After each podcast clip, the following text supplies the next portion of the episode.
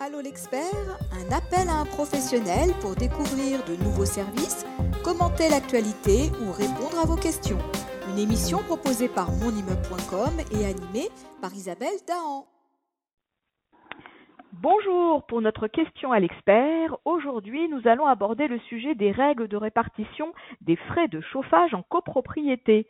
En effet, un copropriétaire nous demande quelle est la clé de répartition entre la part collective et individuelle des frais de chauffage. Pour y répondre, je fais appel à Laurent Lefay, responsable marketing, produits et innovation chez Ista France. Bonjour Laurent. Bonjour Isabelle, très bien, j'ai bien compris euh, euh, la question. Euh, effectivement, l'individualisation des frais de chauffage prévoit des clés de, répartition et à, différents niveaux. Donc on est très encadré par, des textes. Hein. On a un, article qui s'appelle R74-10 du Code de la construction qui stipule de pouvoir effectivement euh, répartir les frais de chauffage de, deux manières. Une fois qu'on a installé des euh, systèmes de répartition de frais de chauffage dans chaque logement, soit des répartiteurs de frais de chauffage, soit des compteurs d'énergie thermique. Et on a une règle où on a ce qu'on appelle 70% euh, sont répartis à partir des données des compteurs installés dans les logements et 30% c'est ce qu'on appelle la partie consommée de manière commune et euh, qui euh, représente différents points. Je vais revenir sur, euh, ces raisons de 70-30. donc, en fait, le, principe a, deux qualités fondamentales. C'est d'une part l'équité et, l'économie. En tout cas, les 70% de, de, charges sont réparties à partir de la consommation individuelle de chaque logement. Les 30% sont, consommés, sont, sont utilisés parce qu'on a du réchauffement des parties communes, des déperditions dans les tuyaux, et cette part commune est, répartie sur, euh, en tantièmes, à partir des tantièmes de chauffage, au niveau de chaque copropriété. Les qualités d'avoir mis ces 70-30, et c'est ce que le législateur décrit dans l'article R174-10, c'est euh, à deux qualités.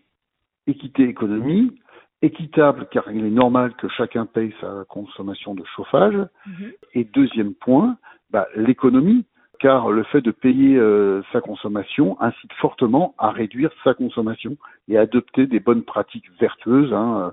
On laisse pas les fenêtres ouvertes. Euh, quand on quand on part en vacances, on ferme ses robinets.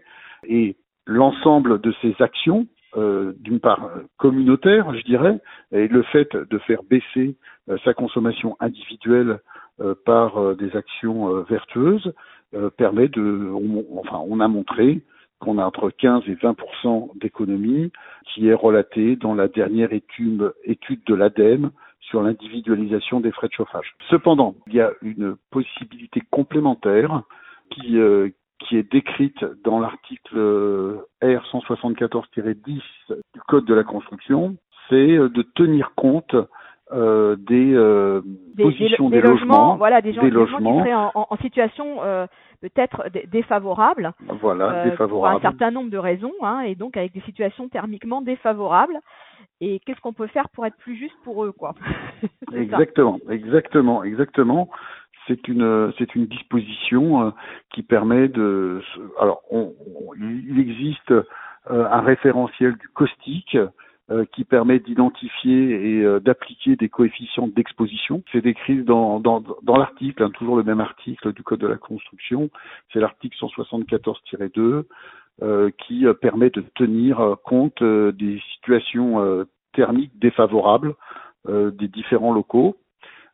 c'est, c'est quelque part optionnel, c'est pas systématiquement mis en place dans les copropriétés, c'est à la demande des prestataires de services soit c'est mis, soit on prend le référentiel du caustique, soit il y a une étude thermique qui permet de, préciser différents coefficients d'exposition de, chaque logement. D'accord. Donc ça c'est ça c'est des coefficients d'exposition, mais c'est aussi la, même chose quand on parle de coefficients de correction. Oui, c'est la même chose. On parle de coefficients de correction, coefficients d'exposition, c'est euh, alors c'est peut-être un petit peu du jargon, mais on, on parle souvent de coefficients d'exposition chez, chez les prestataires, mhm. mais c'est aussi des coefficients de correction, comme c'est comme on en parle aussi assez régulièrement là sur, sur le marché. Alors la, la marge de manœuvre, elle est, elle est de combien? Donc, euh, donc euh, c'est ça aussi qui est intéressant, c'est que euh, moi j'avais j'avais noté par exemple que on pouvait retirer 25% des consommations relevées pour les, les, logements situés sous une toiture non isolée. Oui, c'est tout à fait ça. On, on a effectivement ce qu'on appelle des logements protégés ou même des pièces protégées. Hein. Quand on est au milieu du bâtiment, bah, effectivement, on, a une isolation euh, naturelle par euh, l'ensemble des logements euh, tout autour.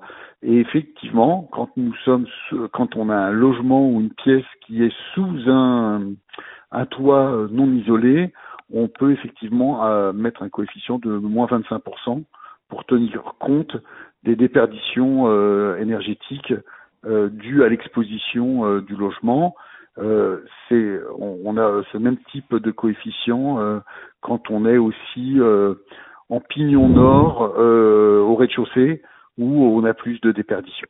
Voilà. Donc ça, ça c'est à voir immeuble par immeuble quelles sont les conditions d'isolation thermique du bâtiment. Alors j'ai noté aussi, Laurent, que ces coefficients, ils pouvaient parfois être déterminés dans le règlement de copropriété. Oui, on, on, peut les retrouver. On, on a, on, a euh, euh, aussi euh, les tantièmes de chauffage aussi qui peuvent en tenir compte. Oui. donc ça, c'est des choses qu'on peut retrouver dans les règlements de copropriété. Il y a une petite étude à mener entre entre le prestataire qui va mettre en place l'individualisation des frais de chauffage. Je sais que chez nous, on utilise assez régulièrement hein, ces, coefficients de correction d'exposition tant euh, sur le marché privé que sur le marché public. Donc euh, on, est tout à fait prêt euh, à les appliquer. ce sont nos techniciens qui, au moment de l'installation, qui prennent en compte notamment bah, les différents paramètres des radiateurs quand on installe un répartiteur de frais de chauffage et la position de la pièce. Donc on a l'ensemble des informations en base de données. D'accord. Donc, voilà. Donc en fait, on a, vraiment un dispositif euh, qui est assez souple au final, qui s'adapte réellement aux, besoins euh, bah, des résidents euh, et qui est capable de moduler la température en fonction euh, bah, de l'occupation des, pièces, de l'absence temporaire ou prolongée des résidents, etc. Dans des situations favorables ou défavorables, euh, on est capable de s'adapter. On est, on est capable de, de s'adapter et, et, puis de produire surtout quand même une, une répartition euh, juste euh, et adaptée à chaque logement. Euh, dans la réglementation, on a et, tout est prévu. Hein, mhm. faut se référer effectivement à, ce fameux article au texte, exactement. Au texte, voilà, hein, le code de la construction et de l'habitation. Hein. voilà, exactement, le R 174-10 où tout y est décrit. Mhm. Je dirais tout est prêt.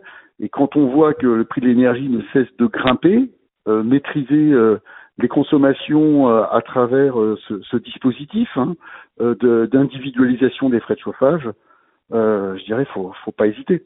voilà, c'est tout ce que je dirais.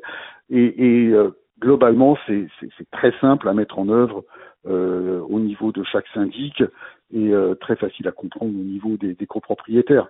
Bon, il y a, y a, un petit effort à faire, mais comment baliser, oui. tout est écrit. Il ne faut pas oublier aussi hein, la, la, comment qu'on doit pouvoir réguler euh, sa température dans chaque pièce, hein, euh, et notamment par l'installation de robinets thermostatiques.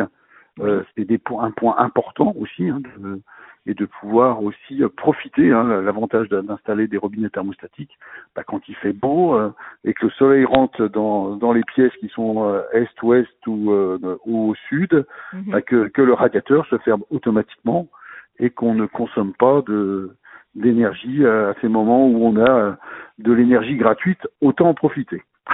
Exactement. Et ben sur ces bonnes paroles, Laurent, on va se, on va se quitter et je pense que ben, on a bien répondu à la question. Euh, voilà, donc je pense que c'était intéressant de revenir aussi sur ces points-là qui qui sont pas toujours euh, très évidents à comprendre. Je pense que bah, on a fait le tour de on a fait le tour de la question. Merci beaucoup Laurent Lefay. Donc on trouvera cette réponse dans le site monimmeuble.com et toute l'actualité de notre partenaire Ista France aussi dans les pages de monimmeuble.com. Merci beaucoup. À Merci Isabelle et à bientôt. Merci beaucoup. Au revoir. Au revoir. Allô l'expert, un appel à un professionnel pour découvrir de nouveaux services commenter l'actualité ou répondre à vos questions. Une émission proposée par monimmeuble.com et animée par Isabelle Dahan.